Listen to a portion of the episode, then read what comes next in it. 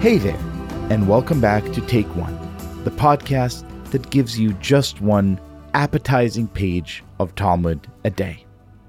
Today's page, Shabbat 109, I'm not gonna lie to you. It's all about food, and it's a weird one. Here's a taste, an amuse bouche, if you will. One may not eat ezovion on Shabbat because healthy people do not eat it, and therefore it is clear that anyone eating it is doing so for its medicinal value.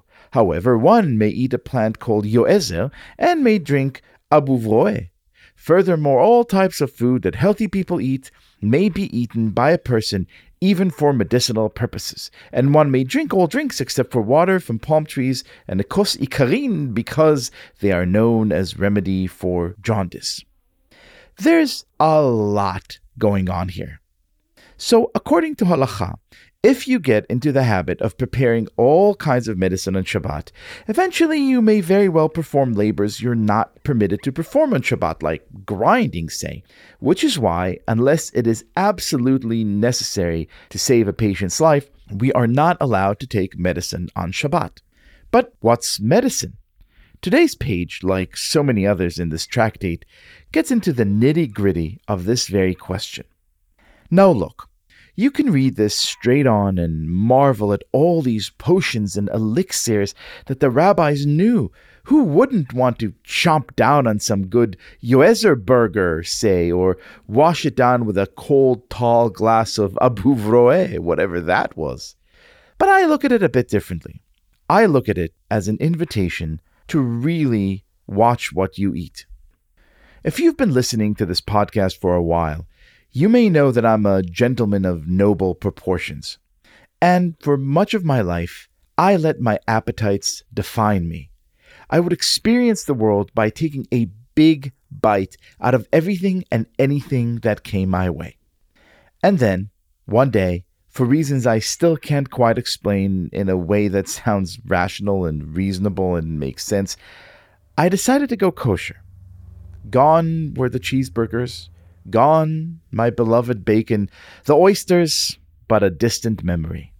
I would walk down the street in my neighborhood and I'd look longingly at shops I used to frequent almost daily, realizing that I could no longer partake in their delightful and delicious offerings. I'd be lying to you if I said it was easy. But pretty soon, I started noticing something else. I started noticing that I suddenly cared about my food. If we read today's daf as anything, we should read it as an invitation to acknowledge the medicinal, sometimes even magical, qualities of food. What we eat defines us. It can make us sick and lethargic or healthy and sprightly. It can change our mood and our disposition, which you know if you've ever had an incredible meal that left you feeling just elated. And that is true even if what we eat isn't some fancy healing herb, but just a cookie or even a first rate salad. For me, keeping kosher, accepting the idea that there ought to be limitations on what we eat, and that these limitations should stem from ethical considerations, was just step one. Step two was asking more questions, difficult questions, about my food and where it came from. I'm a dedicated carnivore, but I was shocked and honestly sickened to learn that about 95% of the meat Americans eat each year comes from CAFOs, which stands for Concentrated Animal Feeding Operations, horrible factories that torture animals and poison the land and the people who live on it. Sure, it makes everything cheaper, which is why our national chicken consumption, for example, shot up from 28 pounds per person in 1960 to a staggering 93.5 pounds per American last year alone, which is nearly three times as much chicken eaten. We've become gluts because there are factories that now produce cheap, cruel, and bad meat Factories that also produce, on average, the amount of urine and feces that's equivalent to the excretions of more than 16,000 human beings, and all that rot is dumped right back into the soil, making it barren. It's a bad, bad situation. Once you understand what the rabbis are trying to teach us in today's page, You can't look away from stats like these. You may not choose to go kosher, and that's perfectly okay.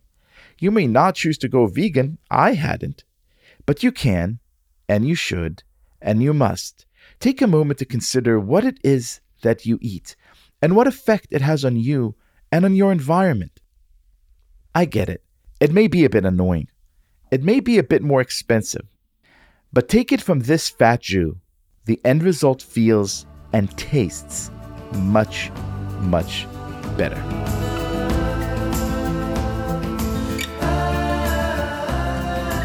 This has been Take One, a production of Tablet Magazine. If you enjoy this show, please go and rate and review us on iTunes or whatever platform you use to listen to podcasts. Each week, we'll be releasing new episodes, Monday through Friday, covering the entire weekly portion of Daf Yomi. I'm your host, Liel Leibovitz. Our producer is Josh Cross, and our editor is Paul Ruest. For more information, go to tabletmag.com slash take one or email us at take1 at tabletmag.com. I hope we've made your day a little bit more Talmudic, and we'll see you again soon.